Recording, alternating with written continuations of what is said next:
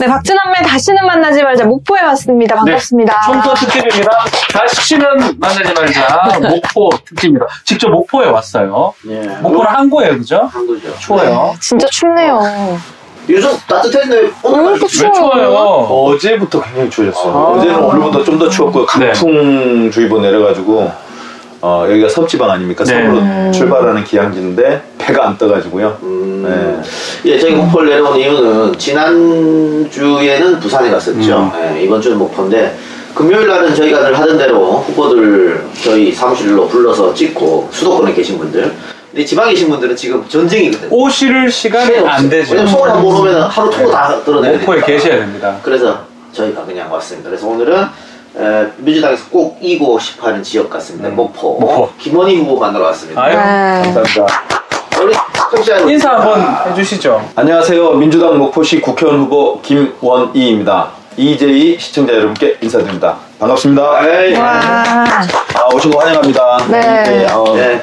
근데 요즘 그 분위기가 좀 좋더라고요. 이게 사실 이 터줏대감, 크, 박지원이 있는 곳인데 음. 쉽지 않을 거라고 생각했는데 분위기는 좋은 것 같고 오히려 경선이 더 힘들지 않았어요? 아, 경선 힘들었습니다. 경선 통과할 때. 네, 매우 힘들었습니다. 네. 경선이 이제 어, 박원순과 이낙연의 뭐 대리전처럼 이렇게 돼서 어쨌든 그래서 승리를 하셨어요. 저희 상대였던 분은 정말로 손색이 없는 훌륭한 분이었어요. 그러니까 공직 생활을 30여 년 마치고 어 그리고 나서 전남 이낙연 예. 총리께서 전남 지사 시절에 어, 경, 정무부지사로 스카웃을 해서 네. 음. 어, 전남의 예산을 대폭적으로 늘리는 데 기여도 하시고 그리고 그걸 이어서 이제 목포 지역위원회를 한 1년 7개월간 맡아서 해오신 분이라 대과 없이 맡아서 해오신 분이어서 넘을 수 있을까? 음. 하늘 정도로 굉장히 큰 벽이었고 힘들었습니다. 훌쩍 뛰어넘었어요, 그냥?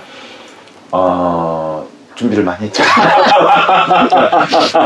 근데 본- 본인은 이제 서울 특별시 정무부시장 그죠. 네. 어, 전남 전남 부지사. 부지사. 야, 뭐 그런 어, 싸움이었는데 어때요? 지금 이제 도와주십니까? 선거? 어 일단은 전체적으로 민주당은 이제 원팀 선언을 했습니다. 그러니까 뭐 저를 지지하시는 분도 있었고 또 우리 상대 후보 우기정 후보를 지지하시는 분도 있었는데 일단은 다 원팀 선언을 하면서 시도지사 선출직 시, 시 의원과 도의원을 비롯한 어, 당의 어떤 고문단 운영위원들 그다음에 통, 동협의장님들 해서 전체적으로 지역위원회가 예. 다 어, 김원희를 지지하는 걸로 선언을 했고요. 네. 오기정 후보도 아, 저를 축하해 주시면서 아유, 잘 됐네요. 축하해 주시면서 평당원으로서 예. 본인의 역할 할 역할을 충분히 예. 하시겠다 이렇게 어, 왜냐면 이제 경선에 지는 사람들이 고춧가루 뿌릴 경우가 있거든요. 그러니까 순천 같은 데가 조금 그래요, 지금. 네. 그런데 조금. 아, 네. 순천 여러분들 오늘 저희가 목포 찍고 순천을 갔다 오려고 했는데 하여튼 뭐가 문제가 좀 못 갔습니다. 안 맞았어요. 방금 소병철 후보 쪽으로 통화가 지금 아, 왔어요. 예. 통화를 했는데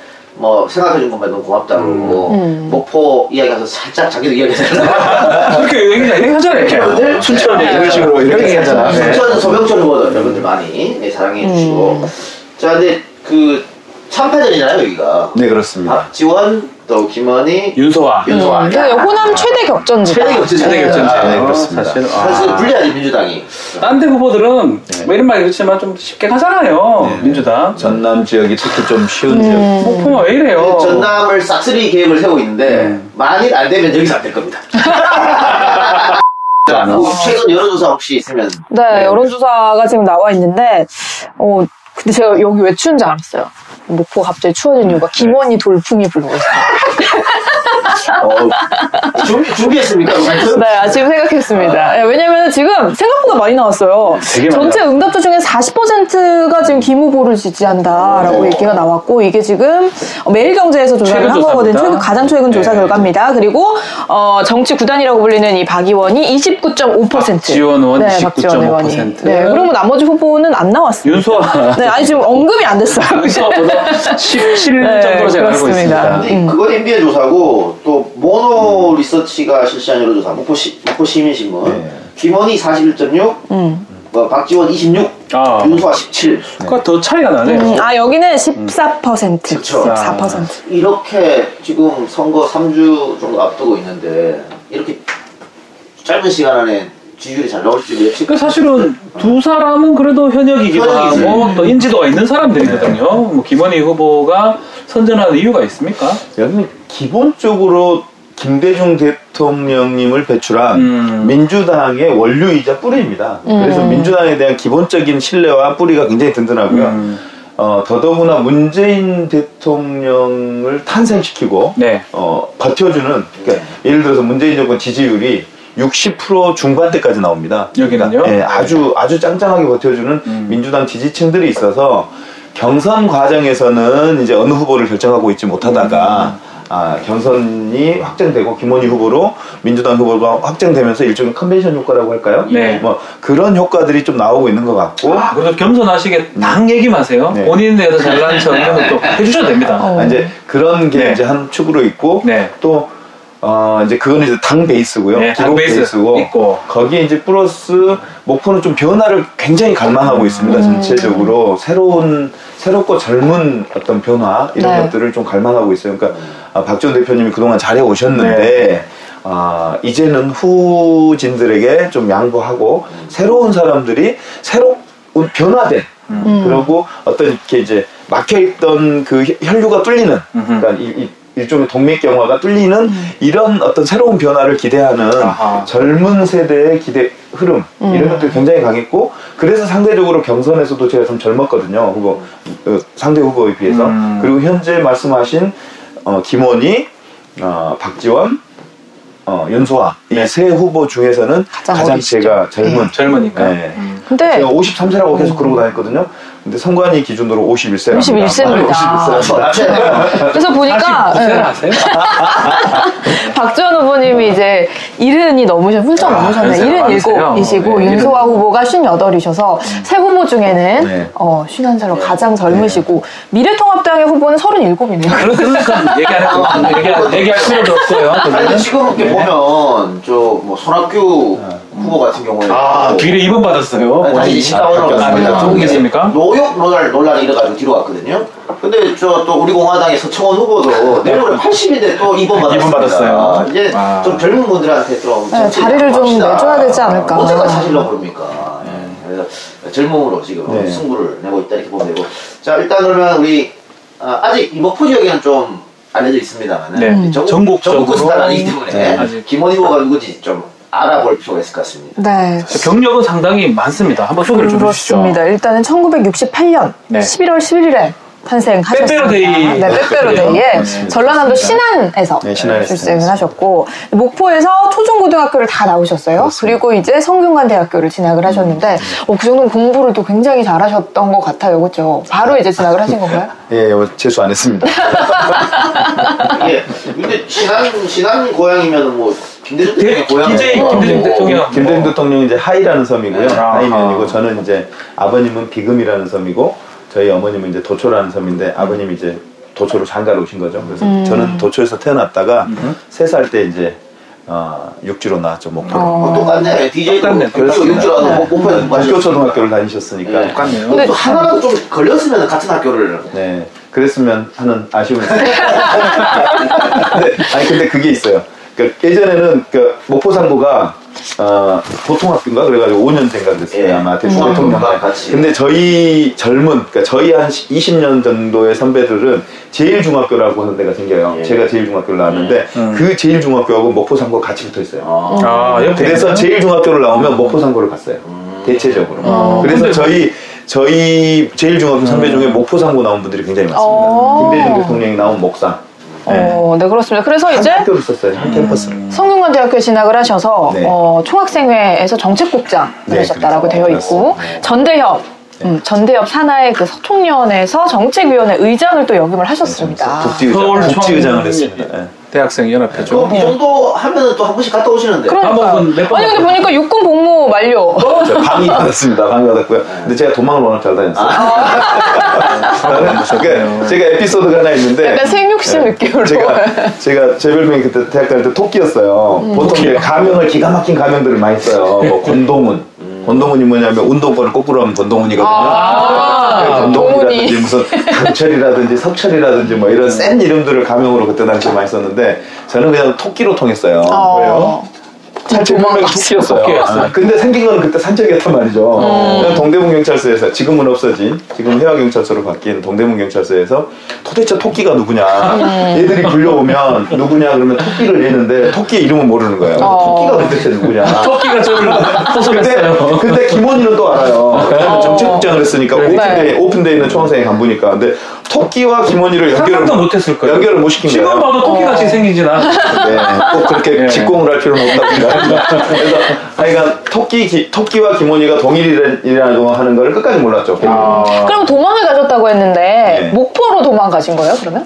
계속 이제 뭐 숨어서 하는 거죠. 어, 그러니까 이제 5학년 운동이라고 그랬는데 이제 4학년 학생 운동을 마치고 5학년이 되면서 이제 연대 사업을 하죠. 서청년 사업을 하면서 이제 가수배 상태가 떨어졌고 가수배가 뭐냐면 공식 수배는 아니지만 네. 잡히면 구속되는 아. 그 상태가 계속 이제 유지됐었는데 뭐 그러면서 계속 도망다녔죠. 그러다가 결국 방위를 들어가면서 군에 들어가 입대하면서 그게 풀렸고 뭐 이제 그때 이제 뭐 복잡한데 이제 행정 말소, 뭐 주민등록 말소돼 있고 뭐 이제 이렇게 다 된. 그 왜냐면 그때는 이제 가수배 상태면 그런 거다 없애버려요. 행정 적으로 어디 뭐못 넣게.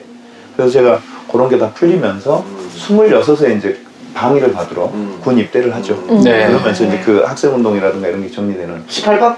예, 그렇습니다. 네. 아 니 뭐 야학에서 강사도 하셨고 네, 네. 뭐 이제 청계 농공단지 안에 이제 세일산업 노동자 활동을 했다고 돼 있는데 노동자로도 그럼 직접 거기서 일을 하신 직접 거예요? 네네. 위장 치워? 위장 아니요.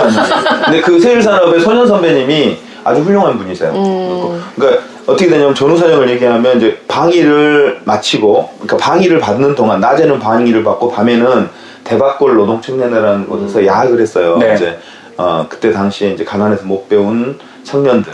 플러스 이제 노동 청년들 이렇게 연결해서 이제. 노동 청년 운동을 지역에서 하죠. 그러면서 이제 목포에서 눌러 살기로 작정을 하고 음. 어, 사실은 동부시장에 있는 동부시장이라는 재래시장 중에 큰 어, 재래시장에서 옷가게 점원도 하다가 네. 나중에 소년 선배가 운영하는 세일산업에 들어갔죠. 근데 세일산업에 들어간 이유가 뭐냐면 이제 노동자로서의 삶을 이해하고 싶은 측면도 있었고 소년 선배는 이제 YMCA라든가 이제 그 이 지역의 청년 학생 운동에 아주 그, 그 뭐랄까 정신적 지주 역할을 하시던 분이었거든요. 네. 그래서 본인이 사업체를 차지, 차리면서 네. 어떤 건전하고 모범적인 그 공장 이런 걸 만들어 보고 싶어 하셔가지고 음. 제가 이제 거기에 들어가서 일종의 공장 활동을 한 거죠. 어. 자, 꽤 오래 정치 활동을 했습니다. 네. 사실은 1999년부터 정치에 입문했어요. 음. 박병석 서울 서울시장 네. 정무부 시장의 비서로 시작을 했네요. 시작은 96년에 성북구청장 비서로 시작을 아. 하고요. 6급으로 아니 7급 수행 비서로 음. 시작을 했고요. 네. 하다가 그걸 3년 한 4개월, 3년 몇 개월 정도를 승계단 거네요. 구청 아니 그, 사람이 다르니까 아. 그때는 이제 별정직으로 뽑히는 음. 때니까 구청장 비서 중에 이제 일 좀 한다고 소문이 났고 그래서 이제 서울시 음. 어, 우리 박병석 의원님이 서울시 정무부시장 출신이거든요. 맞아요. 부시장을 하시면서 저를 이제 비서로? 정무 비서 6급 비서로 이제 일종의 스카웃을 하신 거예요. 아, 처음에 좀 정치의 뜻이 어떻게 있으셨어요? 처음에는? 그러진 않았어요. 제가 서울 급하게 저는 아까 말씀드린 대로 목포에 눌러 앉을 생각이었는데 네. 그때 이제 어, 목포에서 이제 지역 신문을 만들려고 준비 중이었어요. 한참. 근데 어, 저희 아이가 세 살이 됐는데 말을 안 해요. 그래가지고 이제 여기저기 이제 이대병원에도 가보고 세브란스도 가보고 뭐 서울대병원도 가봤는데 이렇게 한 군데서 이미 발달장애 판정을 받았는데 이제 부모된 심정에서 못 믿으니까 이병원도 가보고 저번도 가보는 거예요. 그래서 최종적으로 발달장애에 의한 유아자폐 음. 판정을 받았는데 이제 그때만 해도 목포에서 그런 장애아에 대한 케이스들이 어, 없었어요. 그래서 네. 서울로 급하게 올라왔었고 그러면서 이제 급하게만 잡은 일자리가 사실은 수행비서였던 어. 거죠. 자, 그래서- 2002년부터 큰일을 맡기 시작합니다. 네. 자, 네. DJ 김대중 대통령 행정관을 지냈어요 비서실에. 이거는 어떤 인연으로 그 가시게 돼요? 박병석 이제 의원이 됐고요. 정무비서관 하다가 이제 서울 국회의원 출마하셔서 됐고 제가 이제 국회에 들어가서 5급 비서관을 하고 있는데 그때 마침 이제 김대중 대통령 시절에 아, 집권 말기에 행정관들을 전체적으로 한번 바꿉니다. 예. 뭐 보통 이제 1년 반 남겨놓고 한 번 더 바꾸는데 음. 그래서 마지막까지 같이 갈 팀들을 꾸리잖아요. 그때 이제 행정관들이 대거 좀 교체되면서 우리 조순영 수석이라고 정무수석으로 들어가시는 분이 이제 자기의 정무 보좌관을 어, 뽑는데 제가 이제 어, 어떻게 보면 그것도 스카웃이네요. 그것도 이제 불, 부름을 받고 네. 가서 이거 이제 일을 하게 됐습니다. 순장조라고 표현하죠. 그렇죠, 마지막. 마지막 네. 대통령과 함께 나온 선장조. 사실은 그때 고민들이 있었죠. 이제 2002년이 대선을 앞두고 있었던 시점이라 음. 사실은 그때 이제 다 아시다시피 김대, 김근태라고 하는 돌아가신 김근태 장님도 대선을 준비하고 있었고 노무현 대통령도 금강팀이라든가 이런 데서 그렇죠. 대선을 준비하고 있었던 시절인데 뭐 저는 어쨌건 청와대를 선택한 거죠. 근데 어. 그 팀들이 아니라 청와대를 가서 좀 이렇게 국가가 어떻게 운영되는지 이런 걸 배우고 싶다 그래서 사실 갔죠. 그때도 그러면 뭐 박병석 그 사무실에서 일 잘한다 뭐 이렇게 됐으니까 들어가죠. 박탈 박 저기 딱 딱- 뭐 박탈 뭔뭘 그거지 발탁이 되지. 재밌죠. 오, 테레비전하고 테레비전에서 보던 모습하고 좀 달라요. 변호사예요. 결국 변호사긴 하거든요. 네. 아, 참. 그때 이거 박병석 의원님이 이제 그때 좀 일을 좀 했죠. 제가 5급 비서관으로. 음, 그렇죠. 그러니까 그때 정무위원회였는데 몇 개 히트를 몇 개 친 게 있어가지고 박병석 의원은 아마 어, 다음 어, 국회에서 의장 국회의장을 하고 싶으시네. 어. 아니, 지금 민주당에서 할 사람이 그것밖에 없어. 지금 상태에서. 육산 다른 분들 다 이제 그만 육산, 육산 저 대. 음. 네. 자, 네, 그분도 이제 엄청 많은 일들을 합니다. 그러니까요. 자, 김근태 국회의원 보좌관, 또 천정배 국회의원 보좌관, 음, 김우영 은평구청장 비서실장. 6급입니다. 예. 자, 그 후에 서울특별시 정무보좌관, 서울특별시 정무수석 비서관, 또 유은혜 교육부 장관 네. 특별 정책 보좌관을 했네요. 네. 그러니까 지금 보면 정책통에. 정책을 그러니까. 거의 다 한 거예요. 네. 아주 많은 곳에서 원했던 사람이 아니었나. 청와대, 그 다음에 서울시. 행정부, 음. 또 서울시. 음. 네. 그 이제 뭐 국회 들어가 이제 다 가봤으니까. 음, 이제 정말 그러니까 이제는 국회. 가야 된다. 그 박 시장하고 어떤 우리가 참 좋아하는 분 있죠. 오세훈 씨라고. 네. 네. 그분이 작은 갑자기. 예, 갑자기 서울시장을 그만두시는 바람에 셀프. 어, 그래가지고 어 뜻하지 않은 보궐선거가 열린 거예요. 예. 어, 그래서 이제 그때 이제 민주당 후보로서는 이제 뭐 여- 여러분이 계셨죠. 지금 장- 산자부 장관 하시는 박영선 음. 의원도 계셨고 음. 뭐. 저 그때 천정부 의원도 뛰어들었었고 여러분들이 뛰어들었었는데 여기가 어쨌든 박영선 후보가 이제 최종 민주당 후보가 됐었고요. 예. 근데 이제 무소속으로 음. 안철수 후보와 아, 박원순 후보가 있었는데 아름다운 양보가 이루어지죠. 네. 안철수 후보가 그러면서 이제 박원순 시장 캠프가 꾸려지는데 그때 마침 제가 당적도 없고 음. 직업도 없고 그 이런 상태였어요. 그래가지고 그 팀에 이제 급 합류하게 되면서 아, 그러니까 뭐 박원순 시장이 될 거다라고 하는 기대는 있었지만 사실은 좀 무모한 도전일 수도 있었잖아요. 그때 음. 5% 나올 때거든요. 그때가. 무소속 때였잖아요. 네, 그렇죠. 무소속 때였죠. 음. 그래서 이제 들어가서 캠프에서 이 비서실에 이제 일정 기획 팀을 맡아서 음. 이제 도와드렸고 선거가 결과가 좋았죠. 이겼죠. 그래서 아, 저한테 이제 그럼 서울시 부시에 서울시로 들어가서 같이 일합시다라는 제안 주셔서 서울시로 이제 들어가게 됐고 뭐 자연스럽게 그 뒤로는 2014년 선거를 어. 또 도와드렸고 재선에 성공하면서 정무수석 비서관의 기회가 주어졌고 어 열심히 일했죠. 아니 뭐 열심히 했다는데 운도 좀 많이 아, 뭐 가는, 가는 적적 가는 가는 좋아. 근데 제가 이렇게 얘기하니까 되게 아니 아니 아무리 능력이 있어. 픽하는 능력이 된다, 이 픽. 운 좋은 사람 못 이깁니다. 예. 눈빛 보고 박원순 시장이 될 것 같다는 느낌이 들어야 될 거 아닙니까? 엉뚱한 데 가봐요. 근데 그때 재밌는 얘기가 있었어요. 그러니까 박원순 시장님을 돕던 분들이 엄청나게 의지는 강해요. 열정도 강하고 왜냐면 시민사회 출신들이 어마어마한 에너지가 막 넘쳐요. 근데 그 전에 회의에 가봤는데 얼마 나 웃기냐면 정말 참신한 아이디어들이 막 쏟아지는데 제가 보기에 다 선거법 위반이야. 아, 주로 담지 다 못하는. 선거법 위반이야. 선거법을 모르시는 거야. 그러니까 그렇죠. 열정만 있지 법을 몰라. 그 박- 박원순 양님이 지켜보고 있는 고개를 끄덕끄덕 하고 계시는 거예요. 계속 야, 이대로 가다가 큰일 나겠다 손을 들어가지고 방금 저쪽에서 말씀하신 A 씨가 말씀하신 내용은 선거법 몇 조 위반이고 아. 저쪽에서 말씀하시는 거는 저 인쇄물에 의한 무슨 법 위반이고 저쪽은 무슨 유- 다 정리를 해줬어요 제가 그랬더니 조용해졌을 거 아니에요. 지금 에너지가 막 넘치다가 순식간에 그냥 슉 가라앉은 거야. 근데 근데 박원순 시장은 그런 사람이 필요했던 거예요. 어. 선거를 리드해 줄 사람. 음, 근데 100만 원이면 날아가잖아요. 그러니까 이 본인이 또 변호사이시기도 하고 그러니까 그게 되게 인상 깊었나 봐요. 음, 그러면서 당신이 일정 계획을 좀 해달라 그러면 왜냐면 후보는 사실 일정 계획하고 일정하고 메시지로 사실은 하는 거잖아요. 그걸로 사실은 선거 운동의 핵심은 그 두 가지거든요. 후보 후보한테는 나머지 물밑에서 하는 조직들이 있긴 하지만 후보한테 상징되는 건 결국 어디를 가서 무슨 말을 할 거냐거든요. 그렇죠. 음. 그거 중에 한 축인 일정 계획을 이제 맡겨주신 거죠. 그래서 근데 보면 승승장구를 했어요. 정무수석, 정무비서관을 하다가 서울시에서 네. 급기야는 작년 3월에는 네. 전무 부시장까지 올라왔거든요. 음, 그러니까요. 와, 저희가 이제- 그만큼 신뢰를 네. 했다는 거죠, 박 시장. 어제 진성준 아, 성준 를 형이 제 만났는데 전임입니다. 네, 그 바로 형이에요? 오늘 또 아, 그 성준이 8호예요. 저 87을 보고. 그 위에 이게 참 생각이 안 됩니다, 이게. 또 형이에요, 성준이 형이. 성준이 형이 좀 어려 보여요. 음. 아, 어제는 저희가 동안이라고 어제도 이렇게 말씀드렸는데 최강욱 비서관 얘기하면서 최강욱 비서관보다 한 살 더 많더라고요. 지성준 의원이 먼저 부시장을 하고 하고, 네, 저한테 전달을 하고 예, 넘겨갖고 고맙죠. 저로서는 되게 이제 성준이 형이 사임을 하면서 이제 빈 자리가 생긴 거고 어 이제 그 후임으로 이제 찾으셨을 거 아니에요. 네. 어. 그랬을 때 이제 아 김원희한테 기회를 주신 것이어서 음. 아니 그럼 부시장 이렇게 하면 앞으로 임기도 많이 남아서 쭉 하면 되지 왜 내가 목표에 가서 왜 이제 그것도 이제 이렇게 될 걸 좀 아셨던 건가요? 아, 아니, 그러니까 근데 이제 목포에 관심을 갖게 된 건 사실이에요. 관심 미리 관심이 있었던 건 사실이에요.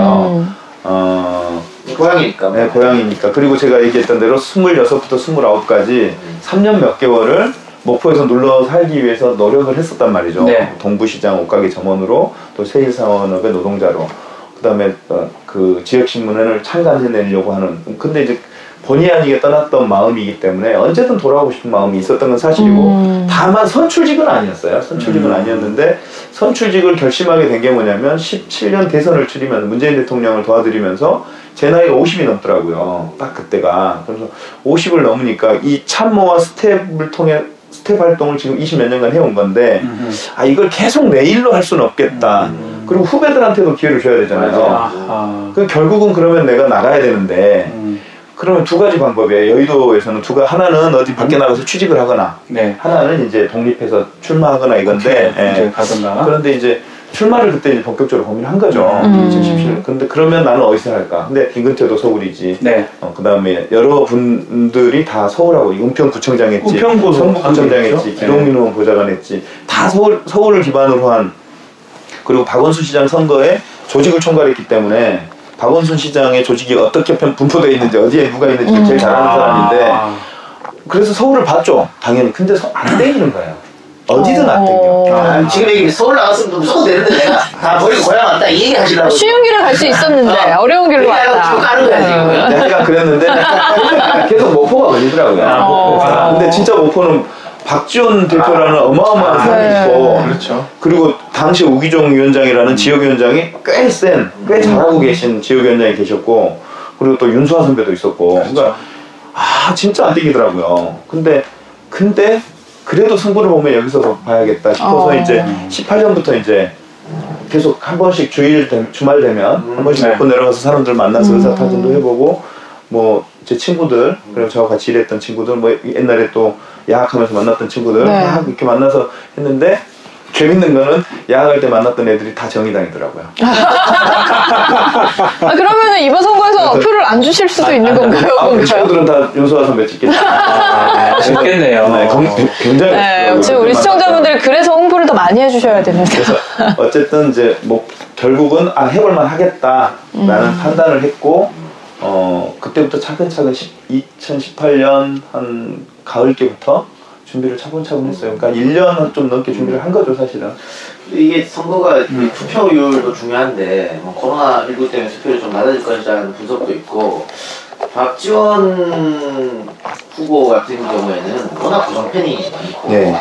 그래서 박지원을 지지하는 분들은 투표장이 굉장히, 굉장히 많이 나갈 것이다. 투표율이 높죠. 근데 아까 얘기했지만 김원희를 지지하는 분은 젊은 층이 대다수일 텐데 안 나갈 가능성도 좀 있거든요. 투표, 투표장에 그런 걱정도 하고 계실 것 같아요. 맞습니다. 그래서 지금 투표율 걱정이 있는 게 사실이고요. 네. 그래서 젊은, 젊은 청년들, 유권자를 포함한 그러니까 새롭게 첫 투표를 하는 유권자를 포함한 젊은 청년 세대들을 대상으로 해서 적극적으로 투표 동료 운동을 이미 하고 있고 이제 어, 4월 10일, 11일이 사전 투표잖아요. 그렇죠. 네. 그때가 중요하겠네요. 그래서 사전 투표를 최대한 끌어올리자 그래서 음.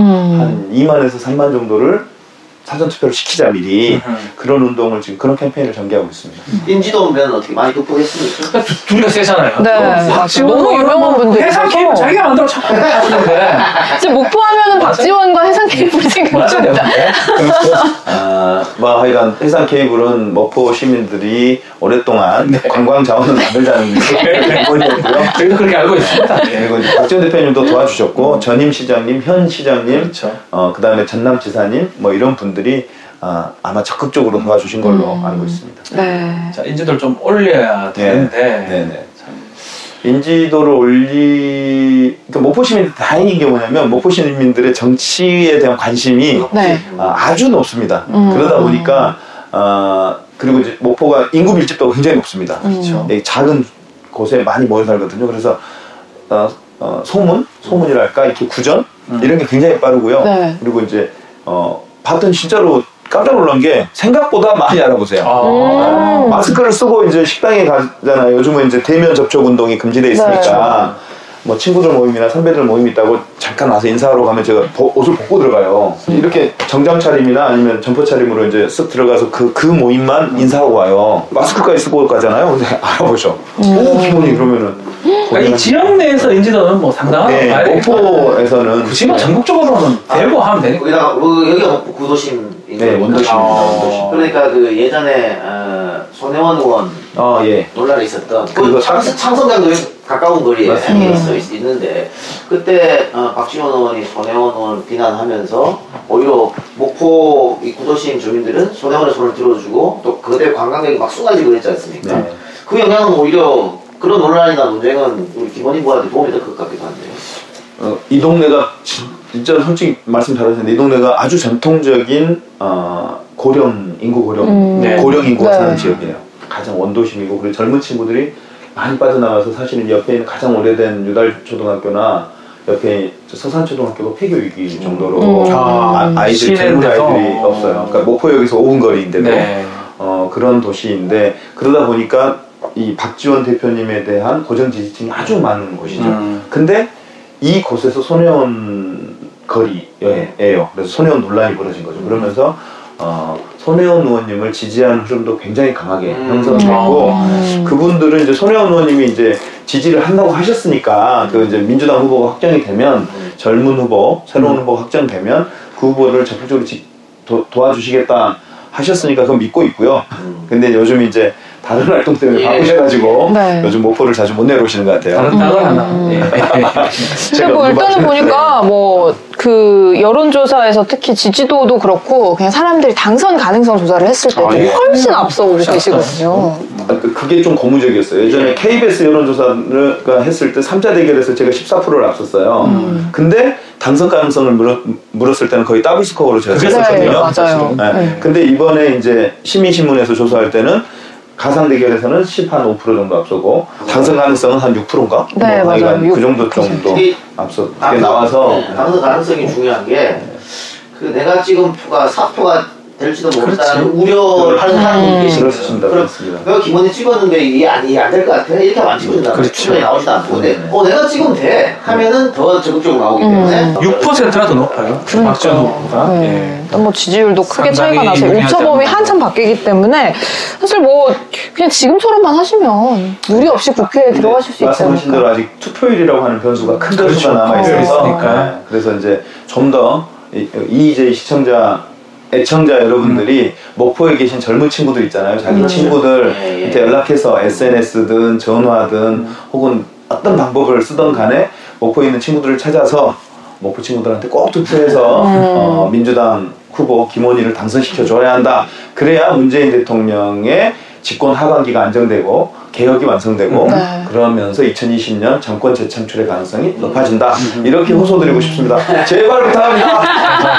아니 그런데 지금 그 지지율 조사를 보니까 어, 60대 인구에서는 그래도 박지원 후보를 지지하는 분들이 많거든요. 그런 부분에 대해서 뭔가 좀 정책이라든지 이런 부분으로 좀 대표를 좀 끌어올 만한 게 60대 이상 사람들한테 좀 어필할 수 있는 네. 공약이라든지 정책 말씀 좀 부탁드립니다. 일단 그이이 원도심이 네.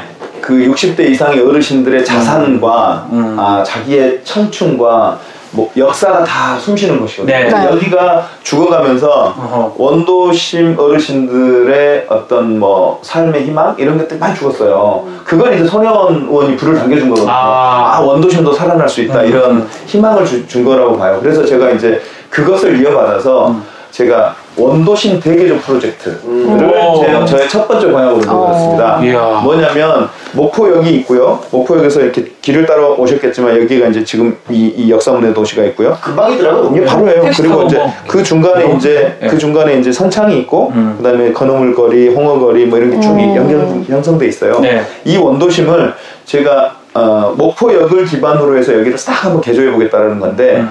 어, 목포역이 사실 우리 목포 경제를 동서로 가르는 장벽이에요. 아. 그래서 이걸 옛날에는 이걸 인천으로 옮기고 여기를 튼다. 네. 아, 동서를 왕성하게 도로도 음. 그렇고 한다 이런 계획들이 있었는데 사실 당시에는 시민들이 반대를 못했는데 지금은 시민들이 그 문제에 대해서 좀 적극적으로 고민을 하는 것 같아요. 그래서 지금 현재 목포역과 정비창이 같이 있어서 이게 한 지상 한 6만 평 돼요. 네. 엄청 큰 땅이거든요. 음. 이거를 지하화하자. 어. 아, 밑으로? 밑으로 다 넣자. 어허. 그리고 어, 그 위는 그러면 시민광장, 유라시아 시민광장을 만들자. 와. 뭐냐면 우리 민주당이 재집권을 하게 되면 저는 문재인 정부에서도 가능하다고 보지만 국제정세 남북관계에 따라서 다음 정부에서는 반드시 목포가 유라시아 대륙 철도의 출발역이 될 거라고 믿습니다. 아. 이게 원래 여기가 여기가 철도 1호선 이게 호남 종착점이에요? 호남 시발점. 아, 시발점. 아, 시발점. 말 많이 오늘 약간 어휘력이 딸리시네요. 그 정착되면 이제 여기가 목포가 출발하는 지역이에요. 그래서 서울 거쳐서 아, 좀 네. 목 목포를 출발한 기차가 아, 서울을 거쳐서 평양을 거쳐서 신우주를 거쳐서 이제 시베리아로 가는 열차가 있고 중국으로 들어가는 열차가 있어요. 그러네요. 일정이라는 영화를 보면 실제 상해에 있던 사람들이 기차를 타고 서울로 들어오잖아요. 경성역으로 들어오죠. 네, 그러니까 그때 당시만 해도 대, 대륙 철도였던 거예요, 이 호남선이. 아. 그래서 그거를 다시 살려내겠다. 그러면 그 돈을 어떻게 할래? 지금 이 철도역을 중심으로 해가지고요. 여러 계획들이 남발되고 있어요. 아니, 남발이 아니라 많아요. 음. 뭐냐면 국토부하고 목포시하고 협의하고 있는 건 뭐냐면 중심 시가지형 뉴딜이라 그래가지고 네. 이 중심 시가지를 살리면서 도시 재생 사업이 준비 중이에요. 음. 그러니까 은어 결정된 건 아닌데 그게 수백억에서 수천억 정도 되는 예산이 투여될 예정이고요. 음. 또 코레일에서는 목포역을 목포 시민들에게 돌려줄 환원할 계획을 이미 세우고 있어요. 어. 근데 이제 이 부지를 어떻게 쓸 거냐의 문제가 있는 거죠. 세 번째로는 철도관리 공단이라는 곳이 있는데 목포역을 새롭게 만들겠다는 계획을 갖고 있어요. 그 예산도 아. 세워놨어요. 그리고 거기에 제가 목포역을 지하화하면서 들어갈 예산 한 1천억 정도를 국비를 확보하겠다 이렇게 공약했거든요. 어. 그러면 이 예산을 합하면 수천억이 되는 거예요. 음. 근데 이거를 따로 따로 따로 쓰면 예산이 음. 어, 낭비되죠. 효율적으로 쓰지 못하죠. 음. 그래서 제가 국회의원이 되면 그 예산을 다싹 모아서 다 모아가 지하로 싹 다 그냥. 종합 영역을 줘가지고 음. 종합 계획을 세우자. 예를 들어서 한 3, 4천억 정도, 2, 3천억 정도만 돼도 잘 활용하면 목포역에서 원도심까지를 그 대비할 그 새롭게 변화시킬 수 있는 개조할 수 있는 음.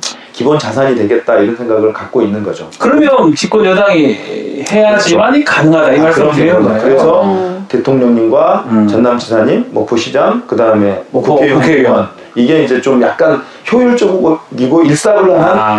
민주당 체계가 되면 이런 예산을 확보하는데 훨씬 유리하다. 유리하다. 어, 유리해. 아 근데 제가 듣기로는 네. 어이구 임종석 전 비서실장이 어. 지나가는 얘기가 있어요. 만나러 목포에 오셨다고. 동이 먼저 태이 먼저 홍길동인데 여도 아, 왔다면서요. 홍길동하고 토끼.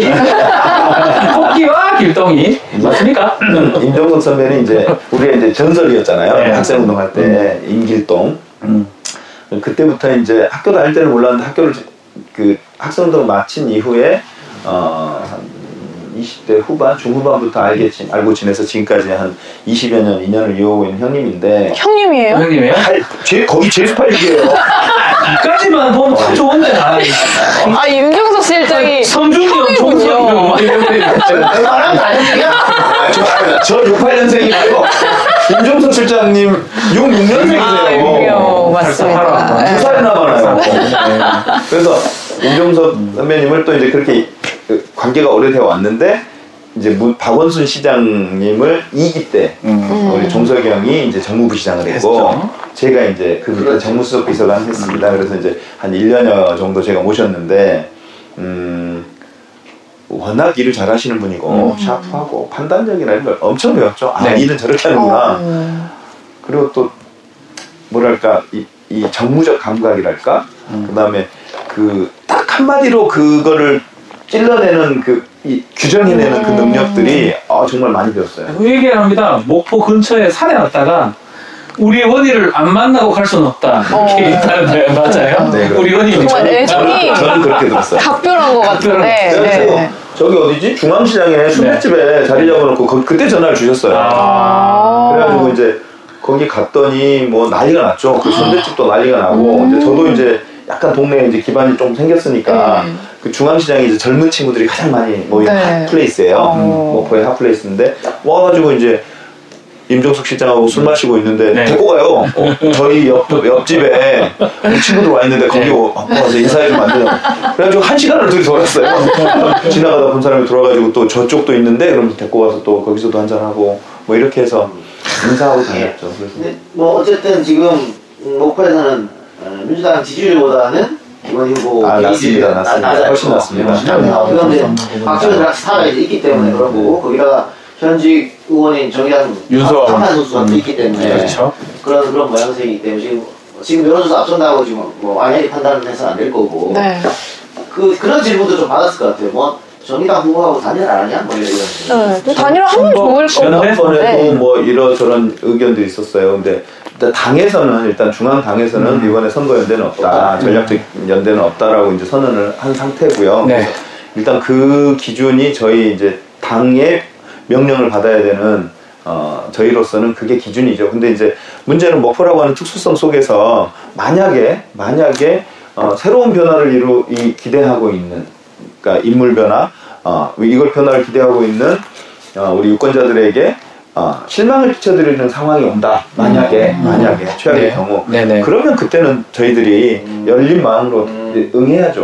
어, 그거는 어, 윤수아 선배님도 그럴 의지가 있다고 저도 알고 있고 저도 만약에 그런 어, 그런 경우가 온다면 고민해야 한다고 생각합니다. 음. 그리고 아까 말씀하신 드린 것처럼 힘 있는 여당 후보 네. 그렇죠. 그래야 이 지역이 발전한다. 뭐 그걸 좀 승부를 걸렸으면 좋겠고 뭐 손혜원 의원이 지금은 뭐 정신이 없- 없겠지만 어, 뭐 본인의 누누이 얘기했습니다. 박주가 떨어뜨린다고. 손혜원 입으로. 이상하게 이의제가 된 것 같아요. 같은 편이 돼버렸어요. 네. 네. 아니 저는 저 박지원 대표님의 역할에 대해서 목포 시민들 굉장히 애증이 있어요. 예, 그렇죠. 네, 왜냐면. 목포 시민들, 네. 그러니까 이재희 시청자 여러분들이 이 생각하는 박지원 네. 대표님의 이미지하고 우리 목포 유권자들, 목포 시민들이 생각하는 박지원 대표님의 생각은 좀 차이가 있을 수 있어요. 어, 자랑이자 약간 아쉬움 이런 게 아. 있어요. 왜냐하면 목포라고 하는 작은 지방 도시에 정치인이 목포를 대표하는 정치 구단으로서의 활약해주고 있는 모습이 한편으로 자랑스러운 반면 너, 좀 너무 오래 하니까 그렇죠. 이제는 후, 후학들에게 물려주고 네. 어떤 원로로서의 지원하고 조언해주는 역할을 했으면 하는 아쉬움이 동시에 있는 거예요. 음. 이 목포 유권자들은 그래서 제, 저는 이제 그렇게 얘기하죠. 우리 저와 저를 지지하는 사람들은 세대 교체라는 말을 쓰지 맙시다. 대신 역할 교대, 임무 교대라는 아. 말을 씁시다라고 주장하거든요. 무슨 얘기냐면 박지원 대표님의 그 역할을 존중하고 좋아한다. 다만 그 역할을 계속할 수는 없으니 그 역할을 이제 우리 젊은 저희들한테 넘겨주시고 이제 조언하고 어, 이 지혜를 빌려주는 역할을 해주셨으면 어떨까? 그 짐은 대신 저희가 지겠다. 대신 지고 나가겠다. 목포라고 하는 짐, 그 다음에 어떤 대한민국의 어떤 정치 개혁 혹은 문재인 대통령에 대한 어, 개혁 성공 그리고 우리 민주개혁 진영의 정권 재창출까지를 젊은 후보인 김원희가 대신 짊어지겠다라는 얘기를 호소하고 있고 그 얘기는 어느 정도 좀 수긍은 하시는 것 같아요. 음. 목포 유권자들이 그러면서 그 역할 교대, 임무 교대라는 말에 대해서 되게 호응이 좋아요. 아하. 네, 세대 교체라는 표현보다는 몇 년 했죠? 박지원 의원이? 16, 12년, 12년. 네. 5선을 노리지 지금. 네, 그렇습니다. 네. 그 유세하면서 아니 뭐 거리 다니면서 박지원 후보 만나고. 많이 그 아, 겹치기도 만나죠. 하지 어떤 않나요? 어떤 얘기를 네? 해요? 어, 이제 대한 그만해요 이제. 아니고 지난번에 그 우리 목포에 이제 대표적인 그 버스 노조가 있어요. 버스 노조가 있는데 거기 이제 아, 1년에 몇 번 있는 그 직무교육 같은 게 있었나 봐요. 네. 제가 갔었는데 제가 먼저 제가 먼저 도착해서 제가 먼저 짧게 인사말하고 빠져나오는데 밖에서 듣고 있었나 봐요. 제, 음. 제가 하는 인사말을 그랬더니 툭 그러시더라고요. 잘했어. 열심히 해. 그러면서 어. 들어가시더라고요. 저는 박지원 대표- 대표가 갖고 있는 넓은 품이라고 생각해요. 열심히 해. 아. 그래봤자 안 돼. 아 근데 지금 오다가 얘기 들어보니까는 이 시내 뭐 음식점이나 이런 데가 다 코로나 때문에 아, 문을 좀다 문다 닫았다고. 닫았대요. 좀 아, 괜찮은 거 아, 같은가요? 그거는 저쪽 네. 그 북한에 있는 수사센터는요 자발적인 거예요. 아, 그러니까? 고강도 사회적 거리두기를 어. 이 정부와 목포시가 추진하면서 아하. 상인들이 자발적으로 3일간 문을 닫은 거예요. 힘들어도 아, 정말 쉽지 않죠. 쉽지 않죠. 안 그래도 뭐 없는 손님 닫으면 음. 제로가 되는 거잖아요. 열은 열어놓으면 그래도 몇 팀이라도 들어오는데 그러게요. 저는 그 이제 북한부터 시작해서 평화광장이나 이런 몇몇 곳에서 그런 자발적인 음. 어, 고강도 사회적 거리두기에 참여하는 상인들께 이 자리를 빌어서 정말 고맙다고 음. 말씀드리고 싶고요. 그러니까 강제하지 않았는데 자발적으로 네. 하셨어요. 그러니까 그런 게 목포 시민들, 목포 유권자들이 갖고 있는 높은 참여 의식 아닐까? 뭐 이런 네, 대단하시다. 성숙한. 예. 네, 예. 그렇습니다. 경기도에서는 지금 10만 원당 네. 전 경기도민에게 주는 정책을 하고 있지 않습니까? 네. 어, 이 아마 본격적으로 이제 놀이가 좀 시작돼야 될 것 같아요. 기본소득이라고 네. 하죠. 재난, 재난 기본소득. 어떻게 생각하십니까? 재난 기본소득에 대해서 이제 우리 처음으로 정계 정치에 입문하려고 하는 첫 출마하는 우리 후보자들이 50여 명이 모여가지고 재난 기본소득을 빨리 시행해 달라라고 탄원을 했습니다. 아, 그렇습니까? 어, 뭐 저기 뭐 김민석 선배를 중심으로 한 뭐뭐 민정비서관 했던 김영배 선배, 음. 그다음에 전남의 신정훈 선배 저 해가지고 한 50여 명이 되더라고요. 진성준 아까 얘기했던 성준 형도 거기 포함돼 있고 그래서 어, 그 분들이 왜 그랬을까라는 점을 생각해 주셨으면 좋겠어요. 그러니까 저희들은 지역을 돌아다녀 보니까 알잖아요. 그렇죠. 얼마나 어려운지 우리 뭐 소상공인들 그다음에 자영업자들이 얼마나 어려운지 를 우리가 알고 있어서 이 기본소득을 빨리 집행해 줘야 재난 그것도 이것도 이제 뭐 계속 기본소득을 하자는 게 아니라 이 재난을 맞은 지역에 맞습니다. 재난적 상황을 만든 지역에 재난 기본소득을 보장하자는 거니까 한시적으로 주자는 거니까 그렇게 했으면 좋겠고 이재명 지사님이나 우리 저기 서울의 박원순 시장님이 하듯이 몇 개월을 그 지역화폐라든지 네. 카드라든지 이걸 주면서 몇 개월 안에 다 쓰도록 하면 되는 그렇죠. 거예요. 네. 3개월 유효기간 네, 주고 네. 그래서 50 그렇게 하면 백 저는 최소 50. 재수 아, 저 경기도 주민이거든요. 네네. 전 40 받습니다. 아, 저희 가족. 대면 같은 이미 사실 받은데 네. 거기 보태면 200도 받네. 아, 이거 좋다. 와. 변호사님이 네. 밥 못해요. 가난한 변호사예요. 보편적 복지라고 하는 거는 변호사도 받는 그럼 겁니다. 일단 받고 그만큼 또 나중에 내면 되는 거니까요. 기부하실 거죠? 절대 안 하실 분입니다. 절대. 아, 아, 알겠습니다. 하여간 좀 이렇게 그 이번에 이제 100조를 푸시겠다고 그 어려운 기업이나 중소상공인들 사- 자영업자들을 위해서 이제 정부 차원에서 문재인 대통령께서 100조를 풀어서라도 경제를 활성화시키겠다는 선언을 하셨는데 너무 적절한 시의적절한 어, 판단이라고 보고요. 네. 빨리 그게 속도 있게 속도 있게 시행됐으면 하는 생각입니다. 예. 음. 네. 아, 저희가 목표를, 목표를 내려와서, 쭉 이제 김원희 후보가 어떻게 살아왔는지 양력도 살펴봤고, 상대 후보와의 구도도 한번 살펴봤고, 또 목포에서 아, 해야 될 최고, 최대 공약은 뭔지도 이제 쭉 봐왔습니다. 예. 그래서 굉장히 오늘 우리 시청자분들도 보시면은, 어, 인상도 푸근하고. 든든할 거예요. 든든한 어, 그런 믿음직스럽고. 예. 믿음직스러운 정말 그런 생각이 들 것 같은데, 어, 여러분들 아까 김원희 후보가 얘기해 준 것처럼, 예? 어, 주위에 뭐 별거 없어요. 주위에 많은 분들한테 전화 연락하고 슬쩍 전화해서 야 근데 그 참 내가 보니 김원희 참 사람 좋더라 이런 이런 걸 한마디 해주면 아마 김원희 후보가 굉장히 도움을 그렇죠. 받지 않을까 싶어요. 그냥 일본 찍으라고 하면 되지 뭐 그렇게 말합니까 돌려서. 노골적으로 하면 아, 그래요? 뭐야 이러면서 내가 기본 후보 잘 안다고. 그런데 나랑 동동생 하는 사이야. 호영호세. 어, 좋은 일이 있을 것이다. 원이야. 네, 아니 그리고 좀 혹시 부모님들이 목포에 사시는 그러니까요. 시청자분들 계시면 아. 특히 좀 전화를 하셔가지고 가장 중요한 그 진짜, 네, 아, 진짜 친환경이다 네, 이렇게 요즘 부모님들이 자식 말 잘 듣습니다. 어 그렇죠. 맞아요. 그러니까 당첨되면 나한테도 좋다 이런 식으로 네, 얘기를 그렇죠. 하시면은 네 좋지 않을까 생각이 듭니다. 이거 뭐 그래, 목포는 목포는 최고다가 뭐예요? 중앙역 신제품 이게 완전히 아니. 내가 얘기하려고 하다가 내가. 그래서 그냥 잠깐 시, 왜 이게 나왔냐? 이거는 잠깐 쓰다가 여기다 넣어놨는데 네. 목포는 최고다는 아주 반응이 좋고요. 항구다. 청와대 신제품은 지웠습니다. 어. 네, 그러니까 여기 좋아요. 새로운 목포가 옵니다. 네. 이게 좋아요. 야, 여기 어, 그래도 이거 좋네요. 또 이거. 구형이고 이게 아, 이게 신형이네요. 바뀌었는데 네. 섞여 있었네. 있었구나. 초. 아유, 그렇죠. 무슨 접착제 같아요. 무리를 일으켜서 죄송합니다.